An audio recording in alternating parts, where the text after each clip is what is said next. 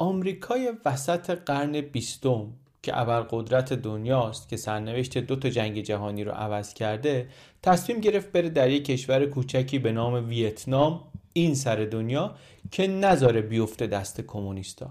هدف راحتی به نظر می رسید برای بزرگترین ارتش دنیا دیگه. ولی همین جنگ شد اولین شکست تاریخ آمریکا. از اون بدتر بیآبرویی و بیاعتباری هم برای آمریکا در دنیا آورد هم برای دولت آمریکا در جامعه آمریکا آورد.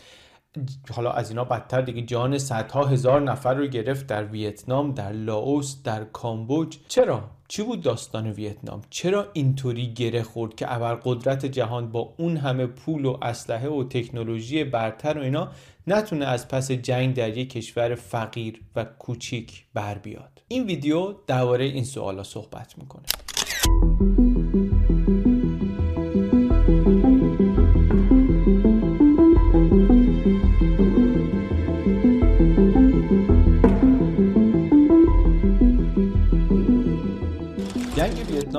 از اون جنگایی هم هست که آمریکایی‌ها خیلی هاشون با یه جور شرمی ازش یاد می‌کنن. 20 سال جنگ طول کشید بیش از یک میلیون آمریکایی اعزام شدن ویتنام برای, برای این جنگ و آخرش هم دست خالی با, با بیآبرویی در واقع جنگ تمام شد و با کلی کشته و تلفات و اینها حتی برای خودشون شکست خورده ویتنام رو ترک کردن. اولین شکست تاریخ آمریکاش. ولی حالا سوال اول اصلا چرا ویتنام؟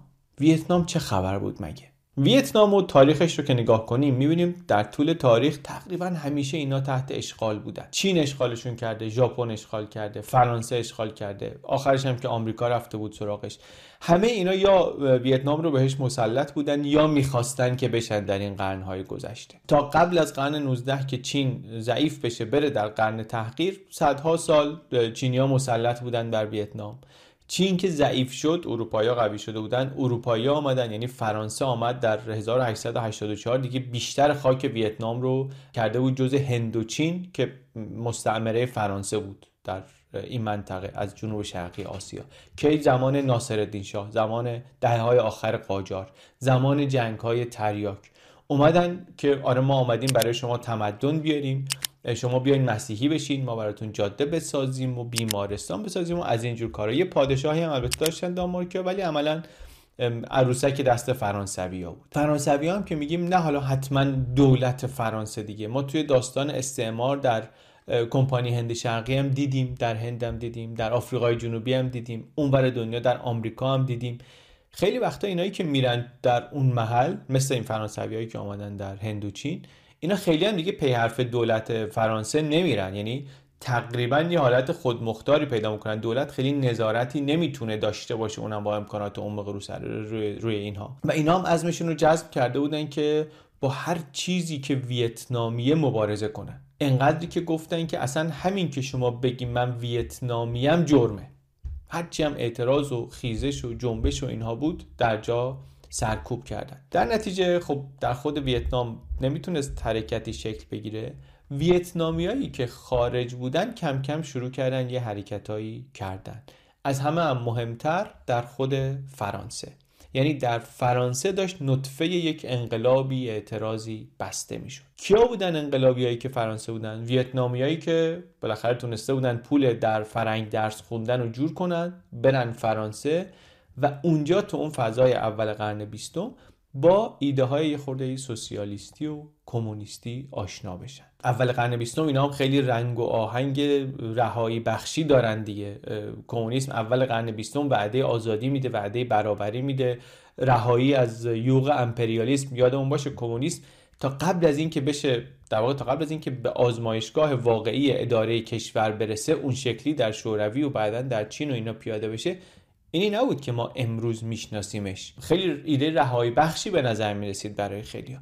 خلاصه اوایل دهه سی میلادی دهه 1930 در فرانسه هم یک جنبش سیاسی شکل می‌گیره از های ویتنامی. از جمله چهره های اصلی این شاید مهمترین چهرهش یه آدمیه که خیلی بعدا مهم میشه در دهه های بعد. در طول زندگیش میگن هفتاد تا البته اسم عوض کردیشون ولی معروف ترین اسمی که داشت که ما امروز هم بهش می‌شناسیم هوچی مین. ایشون از 1911 تظاهرات کرده بود. در تظاهرات علیه امپراتوری ویتنام شرکت کرده بود. پادشاهی ویتنام شرکت کرده بود.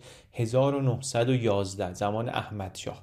از اون موقع جز مبارزان ضد استعماری بود و بعدا هم فرار کرده بود. سی سال در تبعید بود. در اروپا چرخیده بود آمریکا رفته بود ملیگراهای ویتنامی دیگر رو پیدا کرده بود و خیلی فعالیت های زنده امپریالیستی برای استقلال ویتنام کرده بود. یه کار مهمی هم که کرده بود وقتی جنگ جهانی اول تمام شد رهبران دنیا رفتن در یک کنفرانس صلحی تکلیف جهان بعد از جنگ رو مشخص کنن و آمریکا هم اونجا بالاخره قدرت جدید دنیا بود با یه ایده آمده بود که این جنگی بوده که همه جنگا رو تمام کرده و حالا می‌خوایم دنیای جدیدی بسازیم که هم توش جنگ نشه هم استعمارگری و اینا و سو اینا. به جز برنده های جنگ این کشورهای قربانی استعمار و کشورهای آسیب دیده در استعمار و در جنگ هم خیلی چشمشون به این کنفرانس بود. از ایران هم می‌دونیم یه هیئتی رفته بودن که داد ملت مظلوم ایران بستانن و خیلی هم حکایت عجیبی پیدا کردن اونجا. اونجا انگلیسی ها هیئت ایرانی رو بازی نمی گرفتن از این طرف از تهران هم دولت ایران پشتشون رو خالی کرده بود. در واقع اصلا پی نخودسیا فرستاده بودشون. خلاصه این اونجا کلی سرگردان شدن. در همون کنفرانس هوچیمین هم هوچیمین جوان هم خودش رو رسونده بود اونجا. یک درخواستی یادداشتی نوشته بود که برسونه به دست وودرو ویلسون رئیس جمهور آمریکا. که آره ما می‌خوایم از استعمار رها بشیم شما که می‌خواید کمک بکنید این حرفا اینم مثلا دادخواست ماست اینم فرد صدای استقلال خواهی ماست. که البته اون یادداشتش تا جایی که می‌دونیم احتمالا به دست ویلسون نرسید یعنی تحویلش نگرفت کسی. ولی این نکته توی داستانهایی که درباره هوچیمین و ویتنام میگن همیشه برجسته است. در اون دوره هوچیمین نوشته های لنین رو خیلی می‌خونه دیگه خیلی جذب ایده کمونیست میشه. خیلی اسم عوض می‌کنه خیلی جا عوض می‌کنه. پاریس میبوده میره مسکو میره چین اونجا با چینیار تا در می‌کنه کلاس های آموزشی نمی‌دونم کمونیست برگزار می‌کنه چی. بعد اونجا یه حرکت های ضد کمونیستی میشه کودتا میشه کشتار میشه در شانگهای فلان برمیگرده دوباره میره شوروی بعد میره اروپا بعد میره هنگ کنگ. واقعا خیلی سخت دنبال کردنش. اسمش هم عوض میشه جاش هم عوض میشه. ولی مدام در حال حرف زدن در حال تشکیلات درست کردن در حال شبکه درست کردن و در حال اینه که نفوذش رو زیاد بکنه قدرتش رو زیاد بکنه. دیگه در 1930 اولین جلسه حزب کمونیست هند و چین رو می‌گذارن و هوچیمین هم میشه دبیر جلسه. جلسه می‌خواد چیکار کنه؟ می‌خواد فرانسوی ها رو کله کنه. کی؟ 1930 اتفاق بزرگ بعدی جنگ جهانی دومه. در جنگ جهانی دوم آلمان میره فرانسه رو اشغال می‌کنه با انگلیس شروع می‌کنه درگیر شدن. ژاپن هم در آسیا می‌خواد امپراتوریش رو گسترش بده دیگه می‌خواد جاهای بیشتری رو بگیره. میاد از جمله ویتنام رو می‌گیره. فشار میاره نیروی نظامی میریزه در منطقه هندوچین. همونطوری که گفتیم سنگاپور رو رفت با بمباران و اینا آخرش از دست انگلیسی ها گرفت. دست فرانسه رو هم اینطوری می‌خواد از منطقه کوتاه کنه ویتنام رو هم می‌گیره. و همون موقع سال 41 در جریان جنگ جهانی دوم هوچیمین احساس می‌کنه که الان دیگه وقت خوبیه برای برگشتن.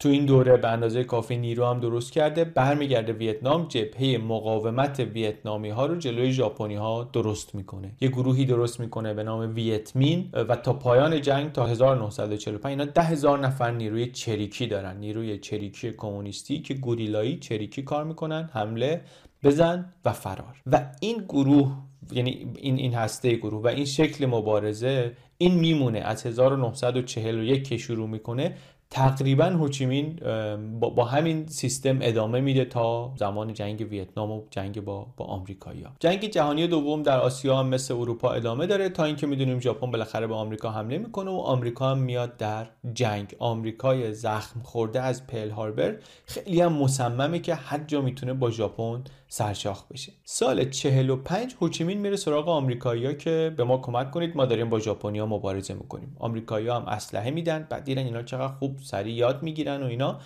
هوچیمین هم از آمریکایی‌ها خوشش اومد. می‌گفت اصلا این ویت امریکن ارتش ما.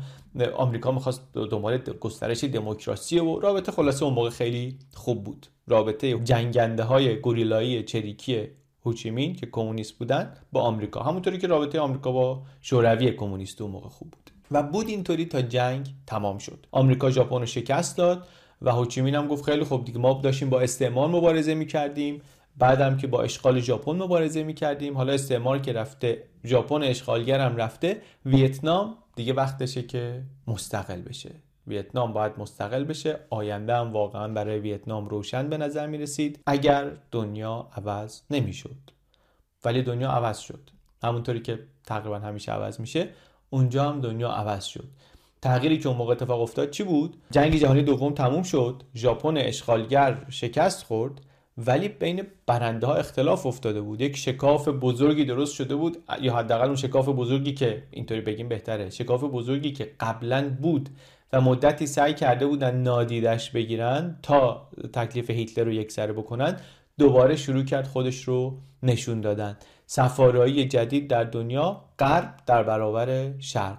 آمریکا و متحدینش در برابر شوروی و وابستگانش. جنگ سرد دیگه جنگ سرد داشت شروع می‌شد. ترومن آمد سر کار به جای روزولت. دنیا داشت دنیای دیگری می‌شد. شوروی اروپای شرقی رو گرفته بود. و حالا این وسط فرانسه ای که زخم خورده هم بود تو جنگ داغون هم شده بود و اینا. داشت تهدید می‌کرد که من این سیاست های مستقل سازی رو که آمریکا داره توی کشورها دنبال می‌کنه قبول ندارم. آمریکا همش دنبال استقلال کشورها و استعمار تموم شد اینا بود. فرانسوی هم می‌گفتن نه بعدش هم حس می‌کنن که زیاد به آمریکا وابسته شدن می‌خواستن اون استقلال قبلیشون رو هم به دست بیارن. یه راهی که قدرت رو به دست بیارن بود که برن سراغ مستعمره های سابق. توجیه هم داشتن که ما نگیریم شوروی می‌گیره. یک تئوری اون موقع بود خیلی هم پذیرفته بود. به نام اثر دومینویی. می‌گفتن این کشورها مثل دومینو هن پشت هم. یکی اگه بیفته بیفته بغل کمونیسم یعنی یکی کمونیست بشه عین دومینو یکی یکی بقیه هم میفتن و با این توجیه فرانسوی دوباره رفتن سراغ ویتنام.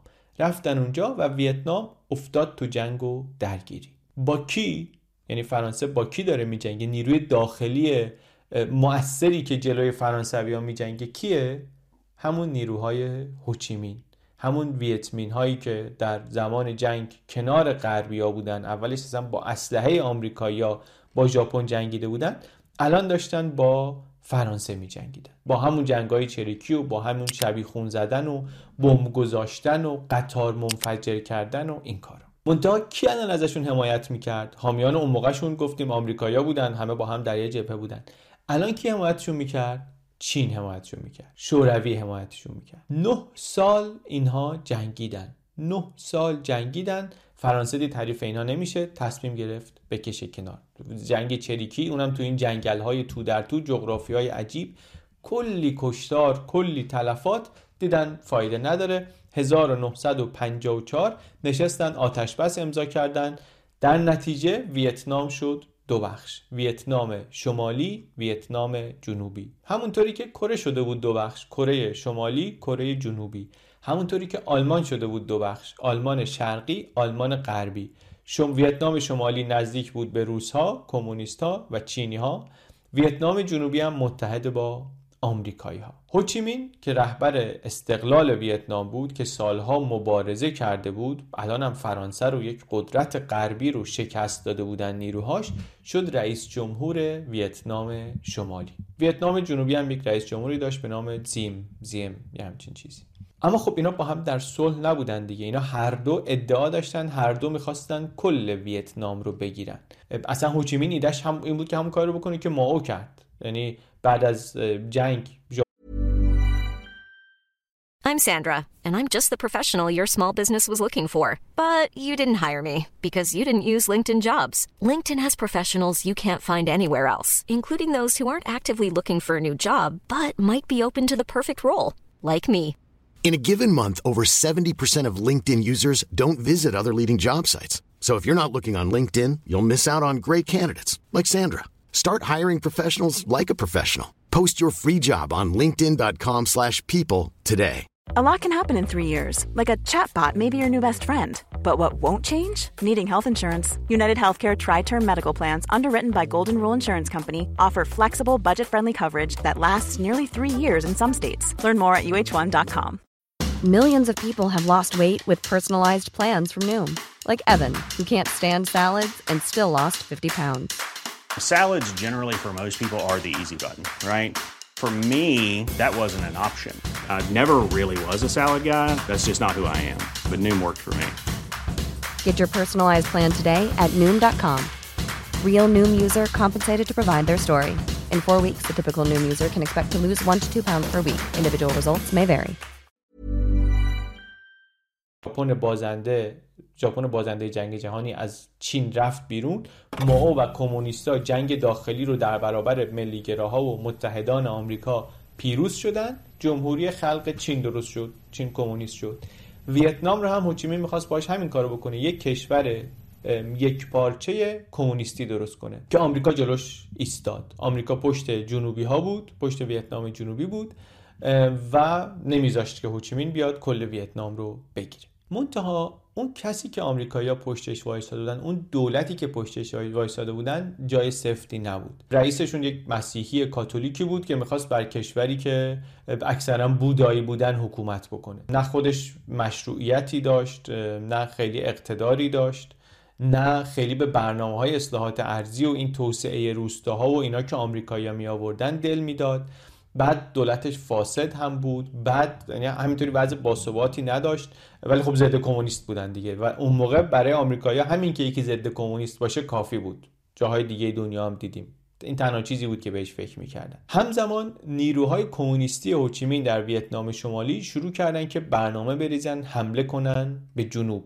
البته حالا با یه اسم جدیدی اینا شده بودن ویت کانگ ها اینا حمله کردن جنگ شروع شد. جنگی که توش حالا ویت کانگا با همون تاکتیک های چریکی همون جنگ های نامنظم انداخته بودن در روستاها و در جنگل های ویتنام جنوبی تله بذارن در برابر ارتش ویتنام جنوبی. آمریکایی هم از اون ور دنیا دارن نگاه می‌کنن که اوه اوه دومینو.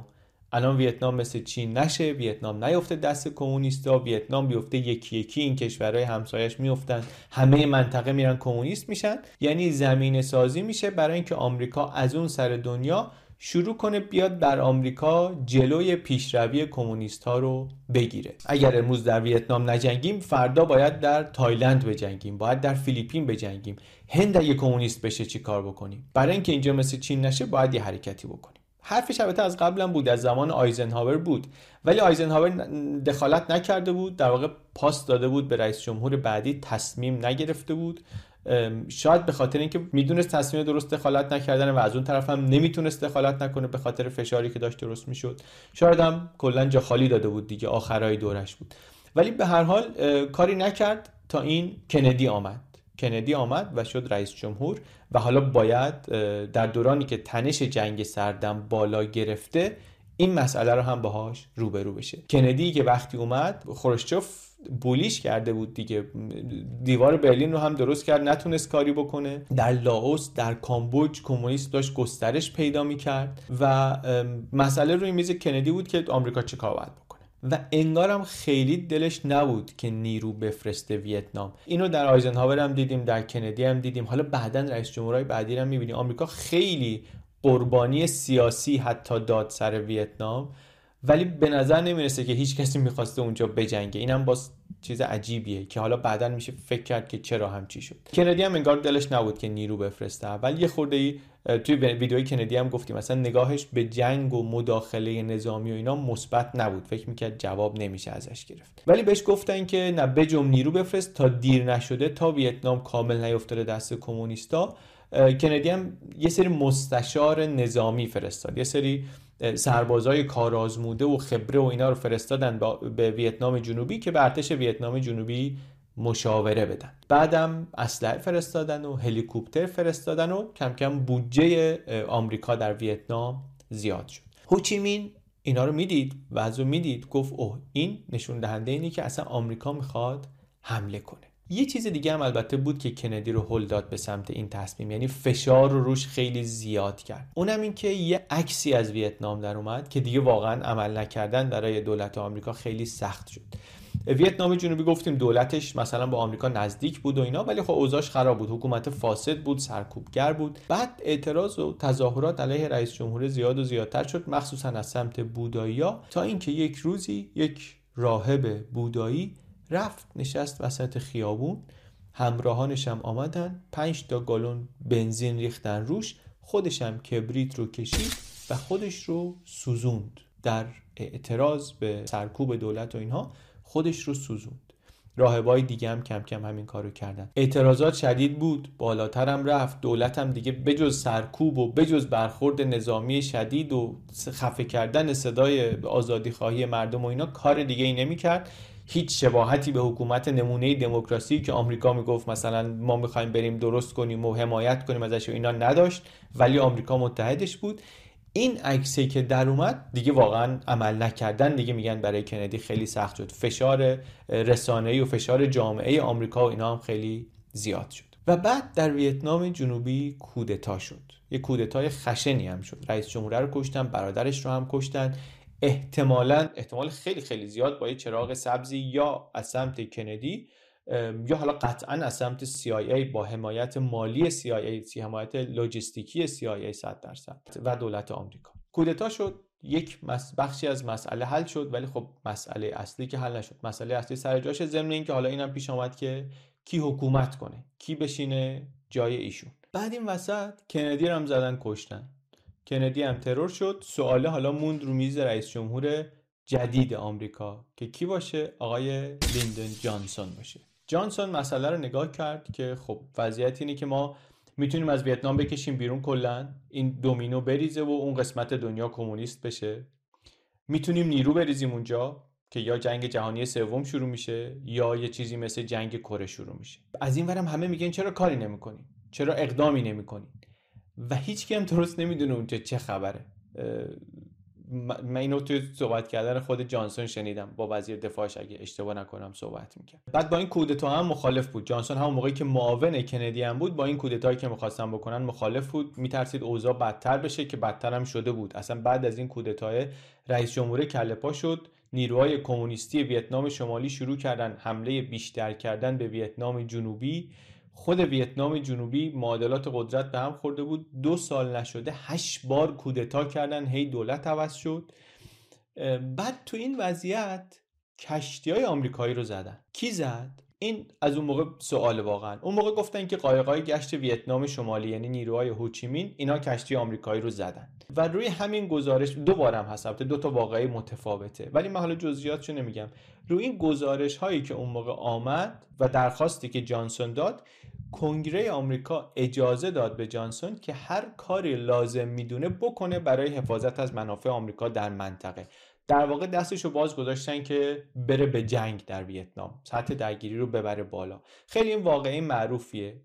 Gulf of Tonkin و resolution ی که مربوط به خلیج تانکینه خیلی معروفه. زبانش هم اینطوری که میگم. کاملا دیگه دست رئیس جمهور رو باز می‌ذاره. دو تا حمله هم هست. حمله اول اصلا هوشی‌مین گردنم نگرفت. گفتش که با من هماهنگ نشده بود و من برخورد جدی می‌کنم و اینها. حمله دومم بعدا یه اسنادی در اومد که اصلا گزارش هایی که اون موقع آمده بوده به آمریکا داده بودن به مقامات بالاتر دقیق نبوده یا خیلی اغراق‌آمیز بوده یا اینکه اساسا حمله ای نشده بوده. ولی با همون حمله هایی که حالا یا واقعی بود یا غیر واقعی بود یا عمداً بود یا نبود بهانه لازم جور شد که آمریکا بگه که جواب این حمله رو دیگه ما باید بدیم. فشار داخلی زیادتر هم شد. و این دست اونایی رو که در آمریکا طرفدار حمله بودن پرتر هم Cool fact a crocodile can't stick out its tongue. Also, you can get health insurance for a month or just under a year in some states. United Healthcare short term insurance plans, underwritten by Golden Rule Insurance Company, offer flexible, budget friendly coverage for you. Learn more at uh1.com. Hey, I'm Ryan Reynolds. At Mint Mobile, we like to do the opposite of what Big Wireless does. They charge you a lot we charge you a little. So naturally, when they announced they'd be raising their prices due to inflation, we decided to deflate our prices due to not hating you. That's right. We're cutting the price of Mint Unlimited from $30 a month to just $15 a month. Give it a try at mintmobile.com slash switch. $45 upfront for three months plus taxes and fees. Promote for new customers for limited time. Unlimited more than 40 gigabytes per month. Slows. Full terms at mintmobile.com. کرد به نظر من می‌رسه که جانسون هم واقعا اولش نمی‌خواست حمله بکنه. دلیل زیاد داشت برای اینکه دخالت بکنه. سیاست مهار کمونیست بود. ترس از دست دادن ویتنام از دست دادن اون منطقه بود. و از این طرف خب فشار اجتماعی بود. میگم ترس از دادن از دست دادن رأی مردم هم بود. ترس از دست دادن ترس فشار سیاسی رقبا هم بود. که جلوی کمونیستا کم آوردی و این حرفا. به خودش می‌گفت من نمی‌خوام رئیس جمهوری باشم که اجازه میده سرنوشت جنوب شرق آسیا بشه مثل چین. خلاصه ولی با همه اینها نهایتا چیزی که مهمه تصمیم خروجیه خروجی این شد که جانسون تصمیم گرفت حمله کنه به ویتنام شمالی. چه جور حمله ای اولش حمله هوایی به یه سری اهداف مشخص. یعنی بمباران گسترده و اینا نه کارپت بامبینگ و اینایی که بزنیم همه رو بزنیم نه. نیرو ریختن هم نه.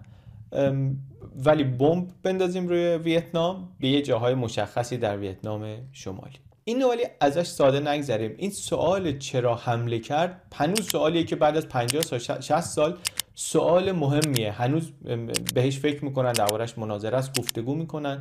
این ولی از اون سوالاییه که ساده است ولی خب جواب دادن بهش یعنی فکر کردن به جوابهایی که بهش میشه داد خیلی به نظرم مفیده. مخصوصا که دربارش خیلی آدما صحبت می‌کنن. از جوابای خیلی ساده بگذریم. جوابای مثل این که مثلا حمله کرد چون آدم کش بود. حمله کرد چون آمریکایی‌ها کلا می‌خوان حمله کنن مثلا مردم دنیا رو بیچاره کنن. یا حمله کرد چون آمریکایی‌ها کلا می‌خوان مردم رو آزاد کنن. آزادی می‌خواست بیاره برای ویتنامی ها از این جوابای ساده که به درد ما نمی‌خورن اگه بگذریم اصل قصه اینه که حمله کرد به خاطر اینکه این مسئله رو در چارچوب جنگ سرد می‌دیدن. مثل خیلی چیزهای دیگه. یکی از جلوه های وحشتناک و خیلی پرهزینه و به جنگ سرد همین بود. بهش می‌گفتن جنگ سرد چون آمریکا و شوروی با هم نجنگیدن. خودشون همدیگر رو نسوزوندن. ولی آتیشش خیلی رو سوزوند. برای ما در ایران هم کم گرفتاری نداشت واقعا. خیلی گسترده بود دامنش. انقدر گسترده بود که آمریکایی‌ها همه چی رو با عینک جنگ سرد می‌دیدن. حتی چیزهایی رو که ربطی به جنگ سرد نداشت. یعنی درست یا غلط خیلی وقتا به غلط همه چی رو در کانتکست جنگ سرد می‌دیدن و تحلیل می‌کردن. و الان که بازخوانی می‌کنن ویتنام رو شیلی رو ایران رو خیلی جاهای دیگر رو بعضیا میگن نه اینجاها اشتباه بوده ارزیابی. این موضوع رو ما جنگ سردی دیدیم در حالی که موضوع جنگ سرد نبود. آقای بکنامارا که وزیر دفاع جانسون بود یعنی وزیر دفاع کندی بود بعدا جانسون هم ابقاش کرده بود وزیر دفاع جانسون مونده بود. توی این مستند بسیار جالب The Fog of War می‌گفت اصلا نگاه ما به ویتنام و جنگ سردی دیدنش از اول غلط بود. ویتنام جنگ داخلی بود ویتنام جنگ استقلال بود ویتنامیا با هم سر چیز دیگری داشتن میجنگیدن. این مستند رو کلا اگه تونستید حتما ببینید. فقط درباره ویتنام نیست درباره بمباران ژاپن هم هست درباره تصمیم گیری های نظامی درباره جنگ هست درباره خیلی چیزا هست واقعا. ولی میگه که همه می‌دونستن که اوضاع در ویتنام بدتر و بدتر میشه. یه خورده که ادامه پیدا کرد همه میدون ما می‌دونستیم همه دستن در کاران سیاست گذارا می‌دونستن ولی جلو دوربین نمی‌گفتیم. جلو دوربین می‌گفتیم هم... همه چی خوبه. اصلا یک شکاف بزرگی بود که ما به جامعه نمی‌گفتیم مشکلی رو که در ویتنام وجود داره. برای همینم نه سیاستمون می‌تونستیم دفاع کنیم نه می‌تونستیم تصمیم درسته رو بگیریم به خاطر اینکه فشار اجتماعی درست کرده بودیم بر خود. و یه حرف خیلی جالب دیگه هم تو اون مستند می‌زنه میگه اغلب اوقات اون چیزی که می‌بینیم اون چیزی که فکر می‌کنیم غلطه. میگه جانسون دستور بمباران ویتنام رو داد چون فکر می‌کرد ویتنامی های شمالی حمله کردن و برای این حمله کردن که سطح تنش رو ببرن بالا و فکر می‌کرد اینا می‌خوان برن جنگ جنگ تا پیروزی. در حالی که اینطوری نبود. این اشتباه بود. اون چیزی که ما فکر می‌کردیم اشتباه بود. اشتباه خیلی پرهزینه ای هم بود. میگه ما نمی‌دونستیم که اون چیزی که ما می‌بینیم غلطه چون هر کسی اون چیزی رو می‌بینه که دوست داره ببینه. جنگ سرد بلد بودیم داشتیم این رو هم در همون می‌دیدیم. و اینم یه توضیحه برای تصمیم جانسون برای حمله. منتها بالاخره حمله کرد و بعد که حمله کرد دیگه جلوشو نمی‌شد گرفت. با اون مصوبه کنگره دستش هم باز بود. یک عملیاتی شروع کردن عملیات تندر قلتان آپریشن رولینگ تاندر از دریا و هوا به کوب بم میریختن روی اهداف استراتژیک ویتنام شمالی. البته باز خیلی وقتاش بدون اینکه اعلام علنی بکنن عملیات رو. یعنی چند سال اینها بمب میریختن دیگه بمبایی بود که ربطی هم واقعا به اون حمله های ادعایی به کشتی حمله کردن و اینا نداشت دیگه. دیگه داشتن انقدی بمب میریختن که تسلیمشون بکنن. و حواسمون باشه این آمریکای نیمه دوم قرن بیستم آمریکایی که اعتماد به نفس نظامیش خیلی بالاست. آمریکا. اول قرن بیستم اومده جنگ جهانی اول دخالت کرده برده گفته یه طوری بردیم که دیگه تو دنیا جنگ نشه. بعد دوباره بعد 20 سال تو دنیا جنگ جهانی دوم شده اومدن جبهه متفقین رو قدرتمند کردن پیروز شدن در جنگ. تصور عمومی اینه که آمریکا اگر بره به جنگ می‌زنه ویتنامیا رو تارومار می‌کنه می‌بره. اصلا ویتنامیا رو در حدی نمی‌دیدن که بخوان حرکتی جلوی ارتش آمریکا بکنن. تا مدت ها چیزی که مردم میشنن از دولت و از مقامات رسمی اینا این بود که آمریکا در جنگ نیست. ما یه سری مستشار و اینا داریم و اینا ولی آمریکا در جنگ نیست. جانسون می‌گفت ما آمریکا اگه وارد جنگ بشه که امکان نداره برنده بیرون نیاد که. اینا رو می‌گفت. ولی خب خودش می‌دونست که وضع اینطوری نیست و بعد خبرم به رسانه ها درز می‌کرد به جامعه نشون می‌داد که وضع خوب نیست و بعد این وضع بعد بدترم شد. چطوری بدتر شد؟ اونطوری که با چند سال بمباران وقتی که نرسیدن به هدفشون جانسون مجبور شد که نیرو هم پیاده کنه. در بهار 1965 اولین نیروهای زمینی آمریکا رسیدن به ویتنام. تا آخر سال شد 200 هزار تا سرباز. 200 هزار تا سرباز دیگه نیومده بودن آموزش بدن برن. آمده بودن بجنگن ویتنام و پس بدن به جبهه غرب و بعدم جمع کنن برن. ولی خب نشد. گیر کردن. در اون جغرافیای عجیبی که براش آماده هم نبودن گیر کردن. یعنی دیگه آمریکا با کمونیست داشت نمی جنگید داشت می جنگید از یه جایی به بعد واسه آبرو. می جنگید که تحقیر نشه. و البته بازم دولت تا مدت ها هاشا می کرد منتها دیگه بیفایده بود. نامزد رقیب جانسون در انتخابات می‌گفت بابا رئیس جمهور بهتون دروغ میگه. ما در جنگیم. سال 66 که شد ویتکونگا سه چهارم ویتنام رو گرفته بودن.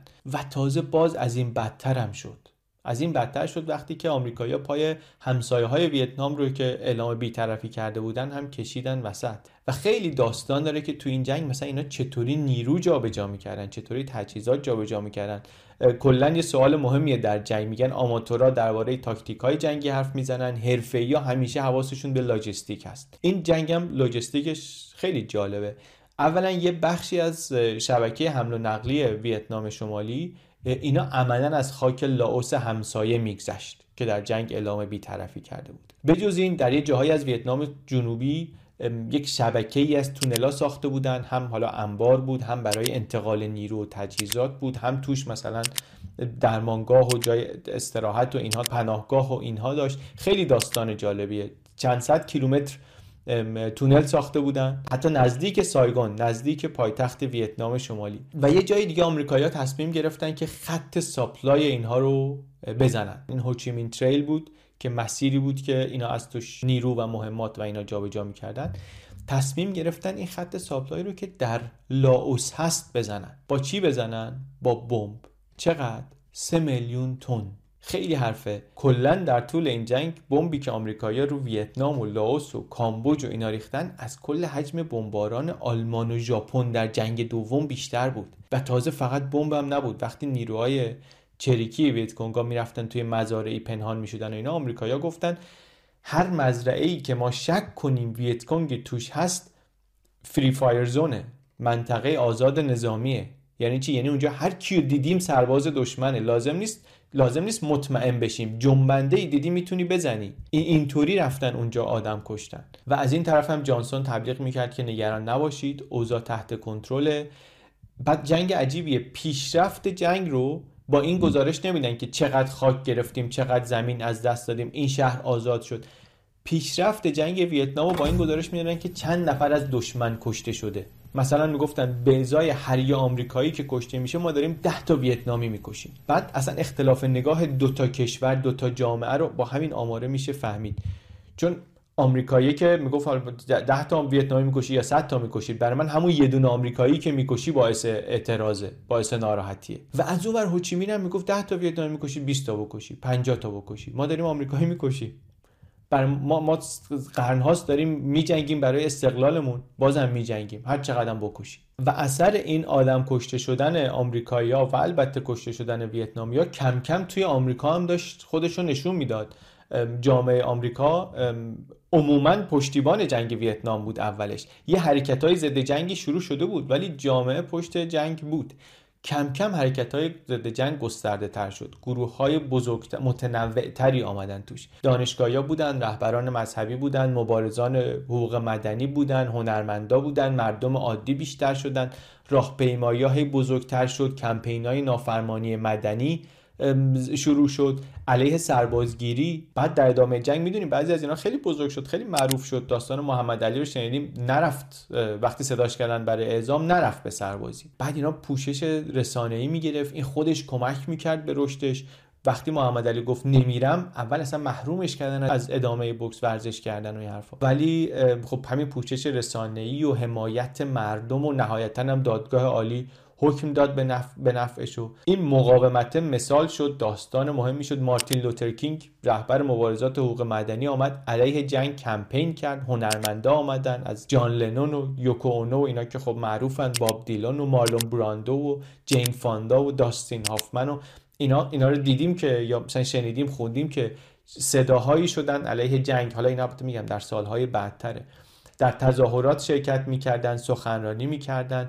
مردم عادی ناراضی بودن. پسراشون از دبیرستان فارغ التحصیل شده باید می‌رفتن به جنگ. می‌رفتن جنگ وسط جنگل میمردن. و از همون اول هم یکی از دلایل نارضایتی بود که برای چی داریم میریم جنگ دقیقا؟ ما اصلا هدف این جنگ دقیقا چیه؟ در جنگ جهانی افکار عمومی قانع شده بود که یه شری رو جلوشو می‌خوان بگیرن. در جنگ کره حتی هدف این که داریم از کره جنوبی دفاع می‌کنیم در برابر کره شمالی هدفی بود که جامعه آمریکا خریده بود پذیرفته بود. ولی برای جنگ ویتنام دستاوردی هم که می‌گفتن همون کشته های ویتکونگا بود. ما انگار رفتیم اونجا که از اینا بکشیم. این بهانه های هوچیمین کمونیسته و اثر دومینویه و اینا دیگه خیلی گوش خریداری براش در جامعه پیدا نمی‌شد. و اینطوری شرایط بد گره خورد برای جانسون. در واشنگتن می‌گفتن این جنگ رو اونم در اون جغرافی های عجیب و طبیعت غریب اصلا نمیشه برد. اونم جلوی ویتنامیایی که شاید چریکی و نامنظم حمله می‌کردن. ولی خب منطقه رو خیلی خوب بلد بودن. هر چقدر شما بمب بریزی ناپالم بریزی یه چیزای سمیم ریختن آمریکایی‌ها رو برگ درختها اینا رو آدما رو میکشت تا مدت ها بعد هی نیرو بیشتر و بیشتر میفرستادن. سال 68 نیم میلیون سرباز آمریکایی ویتنام بودن. و بعد در حالی که دولت آمریکا به مردم می‌گفت پیروزی نزدیکه و اینها نیروهای هوچیمین در یک عملیات گسترده قافلگیر کننده برای اولین بار زدن تو شهر. در یک فرصت تعطیلاتی ریختن تو شهر بزرگ پایگاه های آمریکایی رو حتی ساختمان سفارت آمریکا در سایگون رو بهش حمله کردن. موفق نبودن تو این حمله ولی خیلی گرون تمام شد برای آمریکایی‌ها یعنی خسارتی بهشون نخورد ولی از نظر آبرو و اینا براشون سنگین تموم شد. میدان واقعا میدان این جنگ جنگ ویتکونگا نبود. نتونستن مثل نبرد کوه و جنگل موفق بشن. عقب نشینی مجبور شدن بکنن. 84 هزار تا سرباز ریختن 54 هزار تاش کشته شد یا زخمی و دستگیر شد. یعنی پیروزی نظامی بزرگی شد برای آمریکا. ولی بهره برداری تبلیغاتی نتونست بکنه. مخصوصا این جنگی جنگی بود که حواستون باشه از تلویزیون هم پخش می‌شد. تصاویر خط مقدم و مردم تو حال خونهشون نشسته بودن می‌دیدن. تا اون موقع شنیده بودن که جنگ دیگه آخراشه ویتنامای شمالی دیگه تماما اینا. بعد تصاویر این نبرده اومد که دیدن ای اینا تو شهرن که اینا در پایتخت ویتنام جنوبی هن که. پس نه تنها تموم نشدن بلکه دارن در پایتخت حمله مسلحانه می‌کنن به سفارت. دیگه اعتمادی به دولت نداشتن تظاهرات بالا و بالاتر گرفت. بعد در یه روستایی در ویتنام جنوبی آمریکایی‌ها بیش از 500 نفر آدم غیر جنگجو رو ریخته بودن کشته بودن. البته خبرش یک سال بعد آمد ولی همون بنزینی شد روی آتیش اعتراضات در آمریکا. تظاهرات صدها هزار نفری تظاهراتی که توش چند نفر کشته شدن. و مدام این سوال همش بود که چرا؟ چرا داریم میجنگیم؟ تا کجا می‌خوایم بجنگیم؟ چی می‌خواد بشه که تموم بشه؟ دیگه حالا ماجرا نرخ محبوبیت جانسون رو هم آورده بود پایین. تو خود حزب دموکرات هم صداهای مخالف جنگ بلند شده بود و الان یه طوری شده بود که جانسون در سیاست داخلی خیلی موفقیت داشت. ولی هم اون دستاوردات زیر سوال رفته بود. تو خود ویدیوش گفتیم. و همین که می‌دید که اصلا نمی‌تونه همه هم همه توجه رو می‌گیره هم همه بودجه رو داره می‌گیره این جنگ و اینا. دیگه کار رسید به جایی که جانسون اونقدر جاه طلب که رسیده بود و حالا می‌تونست دوباره بیاد نامزد انتخابات ریاست جمهوری بشه اومد گفتش که من دیگه دور بعد نامزد نمیشم. در واقع پرونده سیاسی خودش رو بست. گفت من از حالا دیگه تمرکزم رو می‌خوام بذارم که در ویتنام به صلح برسیم. بمباران ویتنام شمالی رو می‌خوایم متوقف کنیم. و دعوتشون کنیم به مذاکره. این باز دوباره خودش نشون دهنده هزینه بالایی که جامعه و سیاست آمریکا داشت برای جنگ ویتنام می‌داد و تازه اون موقع هنوز کشته های آمریکا در جنگ نصف اونی هم که تا آخر جنگ بود نشده بود. یعنی الان کل عدد که نگاه کنی نصفشون بعد از اون نقطه کشته شدن حالا بهش می‌رسیم. ولی جامعه واقعا آسیب دیده بود. جامعه آمریکا دو پاره شده بود. شاید اصلا از زمان جنگ داخلی به بعد انقدر دو دستگی بین مردم آمریکا دیده نشده بود. همون سال مارتین لوتر کینگ هم ترور شد. همون سال رابرت کندی هم که می‌خواست رئیس جمهور بشه. رقیب دموکرات جانسون می‌خواست بشه و قول داده بود که جنگ ویتنام رو تمام کنه. اونم ترور شد. و دیگه معلوم بود هر کی بخواد رئیس جمهور بشه باید بتونه این جنگ رو تمام کنه. هر کی از جمله نیکسون ریپابلیکن. نیکسون جمهوری خواه و کیسینجر همکارش. چون اینا هم الان دنبال این بودن که بگن که تموم کردن این جنگ کار ماست. و آخرش هم جنگ رو اینا تمام کردن. ولی نه اون موقع. اصلا یه فصل مهمی از جنگ تازه اینجا شروع میشه. فصلی که بازیگرای اصلیش دیگه در آمریکا کیسینجره و نیکسونه. جانسون گفت بمباران نمی‌کنیم مذاکرات صلح شروع بشه ویتنام شمالی و جنوبی مذاکره کنن ویتکونگ هم بیان آمریکا هم بره همه برن. سه روز قبل انتخابات آمریکا یهو رئیس جمهور ویتنام جنوبی گفت ما نیستیم. چرا؟ چی شد؟ بعدا معلوم شد که یه نماینده هایی از کمپین انتخاباتی نیکسون قبل از اینکه رئیس جمهور بشه رفتن به جنوبیا گفتن که شما از مذاکره بکشید کنار ما که بیایم سر کار بیشتر براتون امتیاز می‌گیریم. و نیکسون اصلا از طریق کیسینجر که آدمی بود که رو ویتنام مطالعه کرده بود دنبال کرده بود طرح داشت براش تو مذاکرات پاریس بود و طرفدار اینم بود که آمریکا باید بکشه بیرون. نیکسون از طریق کیسینجر در جریان اخبار و اطلاعات مذاکرات بود. یعنی خلاصش تیم نیکسون وسط جنگ رفتن. دولت رو دور زدن. کاری که به نظر جانسون و خیلی دیگه خیانت بود و عملا برای اینکه به قدرت برسن صلح رو انداختن عقب. حالا البته خب روایت خود کیسینجر این نیست دیگه. ولی به هر حال. و صلح عقب افتاد یعنی چی؟ یعنی کلی آدم دیگه حالا باید کشته بشن دیگه. در حالی که صلح می‌تونست احتمالاً اتفاق بیفته. کلی آدم دیگه باید کشته بشن. آمریکایی‌ها خودشون گفتم همون قدری که از اول جنگ تا اون موقع تلفات داده بودن بعدش هم داد و آمریکایی‌ها تلفاتشون نسبت به تلفات ویتنامیا هیچ نیست تو این جنگ. تا اینکه بالاخره نیکسون آمد شد سومین رئیس جمهوری که مستقیم در ویتنام درگیر شده. آیزنهاور گفتیم نشد. کندی مختصری. جانسون آمد عملا قربانی ویتنام. شد یا قربانی تصمیمات خودش در ویتنام شد و حالا نوبت نیکسون شد. نیکسون آمد با سیاست ویتنامیزیشن ویتنامی کردن. یعنی چی؟ یعنی جنگ رو می‌خوایم بسپریم به خود ارتش, جم... ارتش جمهوری ویتنام. ویتنام جنوبی نیروهای آمریکایی برگردن. ما سلاح میدیم شما دیگه خودتون بجنگین دیگه. که یعنی چی؟ یعنی شکست دیگه چون اگه آمریکا با نیم میلیون سرباز و حضور مستقیم خودش نتونسته بود ویتنام شمالی رو شکست بده ارتش جمهوری ویتنام چطوری می‌تونست تنها حریف ویتکونگا بشه؟ هیچ جوری. ولی نمی‌خواست اینو بگی گفتن که ما میان بیرون Vietnamization. بعد نیکسون یک کار دیگه هم کرد. بمباران های تاکتیکی رو شروع کردن. بمباران تاکتیکی قصهش چی بود؟ ویت کنگا می‌رفتن در کامبوج پناه می‌گرفتن. کامبوجی که اعلام بیطرفی کرده بود. آمریکایی‌ها با کامبوج کار داشتن. یه بازیایی هم کیسینجر و نیکسون را مینداختن که کیسینجر می‌رفت مذاکره می‌کرد می‌گفت مثلا این نیکسون خیلی کرده خره اگه شوروی اینطوری از هم... ویتنام شمالی حمایت بکنه نیکسون می‌زنه جنگو برتر می‌کنه. یه حالت پلیس خوب پلیس بدی اینها بازی می‌کردن. کیسینجر مثلا اهل مذاکره و اینها نیکسون هم بیکله است می‌زنه. ولی واقعیت خب این بود که فکرشون این بود که ما باید با ارعاب با ایجاد وحشت با نشون دادن وحشت نشون دادن اینکه ما دستمون پره و می‌زنیم یه کاری بکنیم که طرف مقابل جا بزنه. و چطوری می‌خواستن ویتنامی ها رو بکشونن به نقطه ای که می‌خوان در مذاکره؟ با زدن پناهگاه های ویتکونگ ها در کامبوج. در کامبوج بیطرف. بعد گفتن نیکسون گفته که بریم شرق کامبوجو بزنیم که جمعیتی نداره و شهروندی توش کشته نمیشه و اینا. ولی واقعیتش اینه که اونجا هم جمعیت زیاد بود و هم احتمالا می‌دونستن که جمعیت زیاد بود و شهروندای زیادی هم اونجا کشته میشن. برنامه آمریکا این بود که طوری حمله کنه که وقتی می‌خواد بره بیرون ویتنام شمالی بترسه ازش مرزا رو تخلیه کنه و نیروهای ویتکونگ رو هم تضعیف بکنه. یعنی بتونه آمریکا با چهره برنده بیاد بیرون. 13 تا عملیات کردن. 11 هزار تا کشته همین عملیات ها داشت.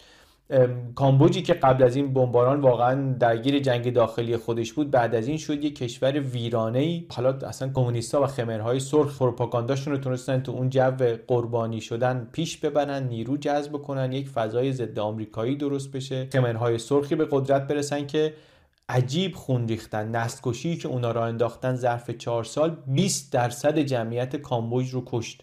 خودش از عجائب روزگار واقعا. خیلی داستان عجیبی و این هم, این هم می‌تونیم که ببینیم که یک, یک ریشش همین رفتار آمریکایا بوده اونجا. یک ریشش کلا ولی ایده ای که کیسینجر طرفدارش بود این بود که سریع و فوری یه حرکت شدیدی بکنیم که ویتنام شمالی بکشه عقب ما جمع کنیم بریم.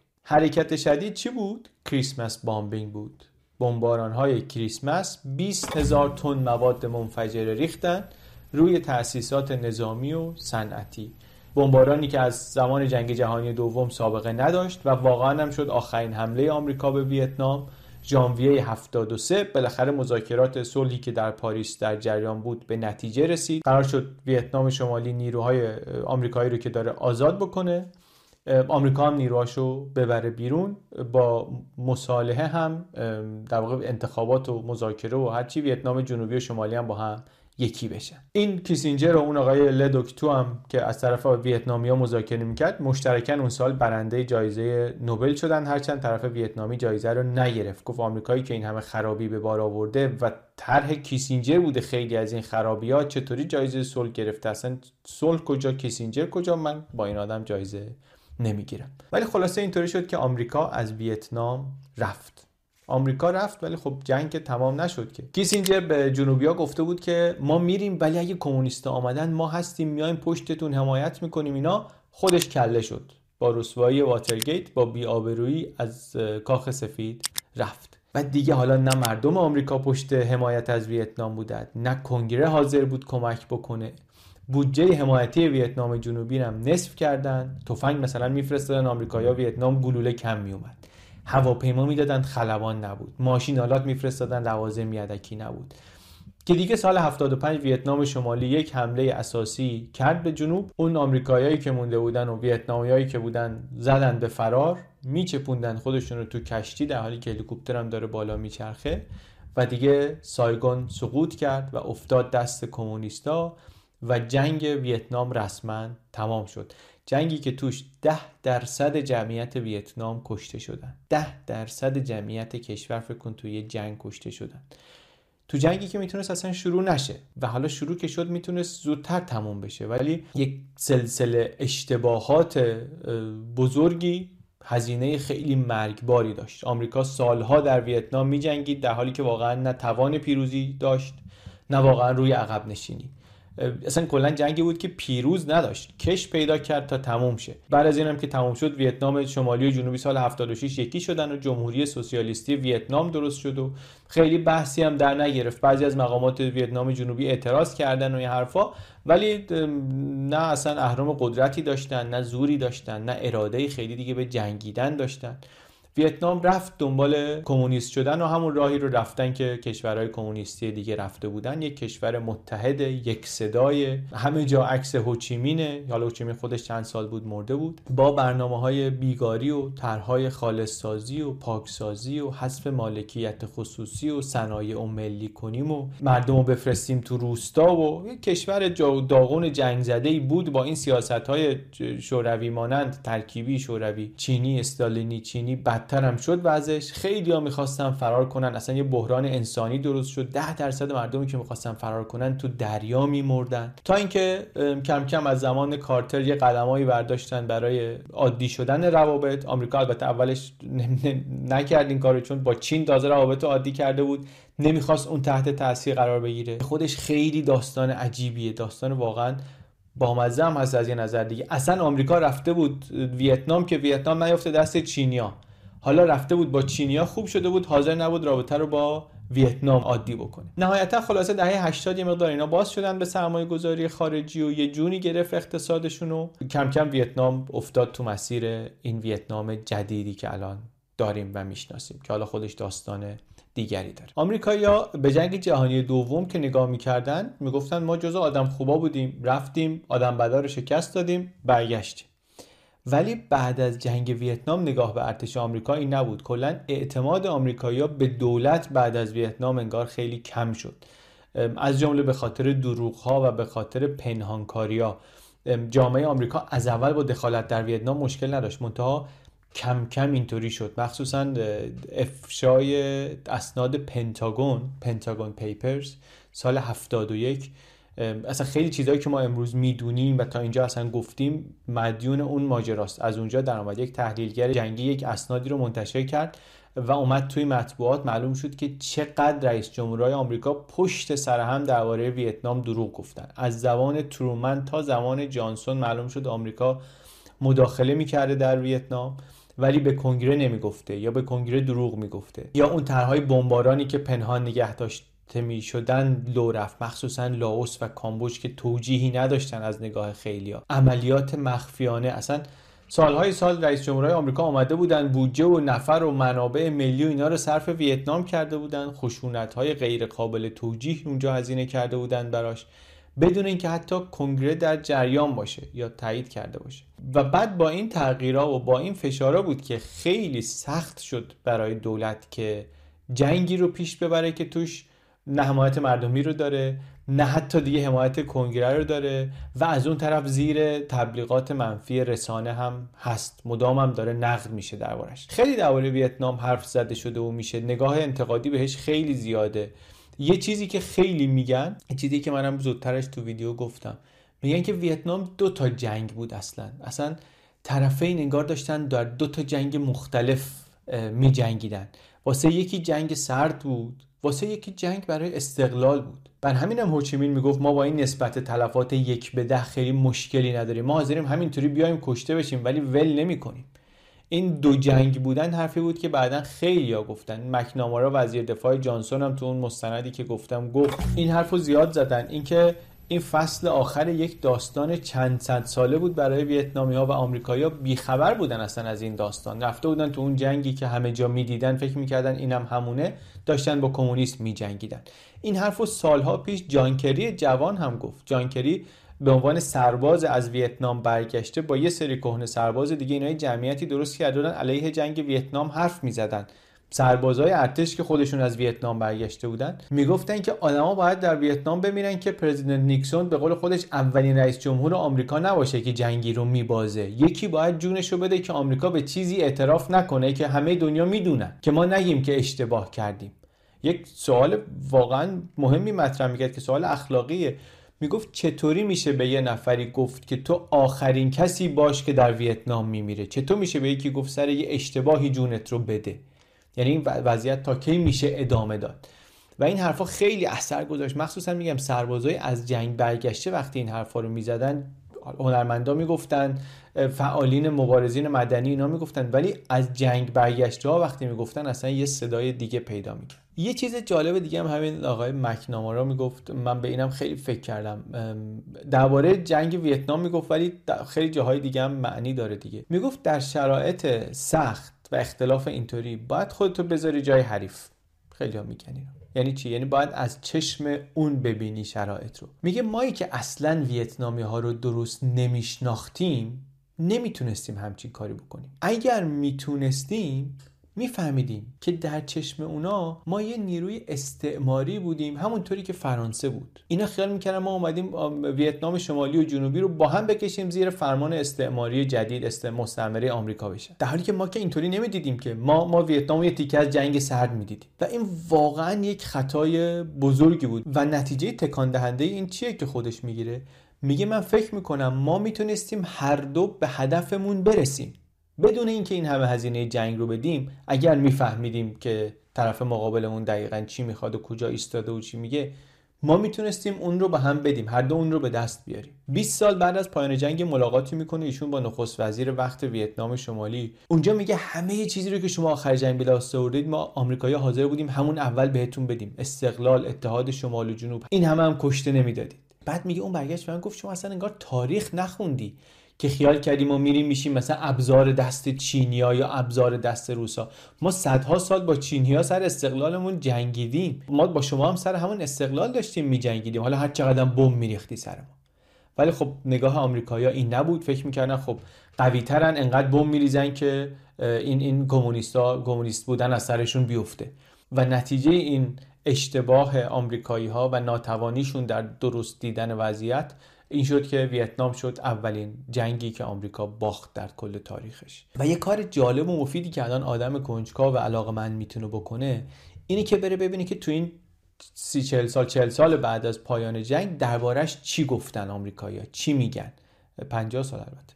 چی میگن؟ ما حالا بیشتر البته منابعمون هم آمریکایی هستن. حواسمون باشه ما داریم از زاویه آمریکا می‌بینیم بیشتر وقتا دیگه این چیزا رو. حواسمون به این باشه. ولی همونجا هم خیلی متنوع نظرها. خیلی زیاد و خیلی گسترده دربارش حرف زده میشه. از اشتباه های آمریکا در ویتنام درس های ویتنام. چند تا شد توی توضیحات لینکاشو می‌ذارم که ببینید. حالا اینکه چقدر درسشو گرفتن چقدر نگرفتن اشتباهات تکرار شد نشد یه داستان دیگه است. ولی این همه درباره در محیط دانشگاهی و فضای عمومی سیاسی دربارش حرف زده میشه. دقیق دنبال کردنش حداقل برای ما کمک می‌کنه که یه خورده از ماجرا بهتر سر در بیاریم و دیدمون رو بازتر می‌کنه برای موقعیت های فعلی و آیندهمون هم. چند تا نکته جالبم برای من در طول این داستان بود. بگم آخر ویدیو. چند تا شباهت من تو این قصه دیدم که به داستانهای دیگه ربط پیدا می‌کنه. به سرگذشت کشورها به جاهای دیگه تاریخ. دو تاشو میگم. امیدوارم بقیهش رو هم شما در کامنت ها بگید. مثلا چی؟ مثلا به این فکر کنیم. این ویتنامی هایی که اینطوری آمریکا باهاشون جنگید و بعد در باطلاق جنگ باهاشون گیر کرد و این همه کشت و این همه کشته داد و آخرم از پسشون بر نیومد اینا رو اول اصلا کی مسلح کرده بود؟ خود آمریکا. برای مبارزه با ژاپنی ها این منو یاد داستان آمریکا و مجاهدین افغانستان و اینها انداخت در دهه 80 که اونا رو هم مسلح کردن در برابر اشغالگران روس. و نهایتا شدن هسته تروریسم اسلامی که در افغانستان و کل منطقه بعدا توی سی چل سال بعدش دیدیم. تفاوت مهم البته دارن و اینا. ولی شباهتشون برای من جالب بود. و اینکه در هر دوتا با تغییر ژئوپلیتیک اون اتحاد آمریکا و گروه های محلی علیه دشمن مشترک نهایتا با اولویت های استراتژیک دیگه آمریکا تناقض پیدا کرد و داستان متفاوت شد. یه چیز دیگه هم بگم اینم جالب بود. گفتم اول قرن بیستم هوچیمین در اوایل جوانی رفت فرانسه بعد از جنگ اول و اونجا کمونیست شد. یکی دیگه هم ما تو این کانال دربارش صحبت کردیم که این اتفاق براش افتاد. همون سالها از همون جای دنیا تقریبا آمد و رفت فرانسه و کمونیست شد. آقای دنگ شیاوپنگ پدر بنیانگذار چین مدرن. اونم گفتیم با ایده های ملی گرایان رفت اونجا و کمونیست برگشت. رفت مسکو اونم آموزش دید و کمونیست برگشت. ویدیوی اون رو هم اگر ندیدید پیشنهاد می‌کنم که در همین کانال ببینید. دم شما گم من علی بندری این کانال یوتیوب بی پلاس. Mom deserves the best, and there's no better place to shop for Mother's Day than Whole Foods Market. They're your destination for unbeatable savings, from premium gifts to show-stopping flowers and irresistible desserts. Start by saving 33% with Prime on all body care and candles. Then get a 15-stem bunch of tulips for just $9.99 each with Prime. Round out Mom's menu with festive rosé, irresistible berry chantilly cake, and more special treats. Come celebrate Mother's Day at Whole Foods Market. Planning for your next trip? Elevate your travel style with Quince. Quince has all the jet setting essentials you'll want for your next getaway, like European linen, premium luggage options, buttery soft Italian leather bags, and so much more. And it's all priced at 50 to 80% less than similar brands. Plus, Quince only works with factories that use safe and ethical manufacturing practices. Pack your bags with high-quality essentials you'll be wearing for vacations to come with Quince. Go to quince.com slash trip for free shipping and 365-day returns. When you make decisions for your company, you look for the no-brainers. If you have a lot of mailing to do, stamps.com is the ultimate no-brainer. Use the stamps.com mobile app to mail everything you need to keep your business running with up to 89% off USPS and UPS. Make the same no-brainer decision as over 1 million other businesses with stamps.com. Use code program for a special offer. That's stamps.com, code program.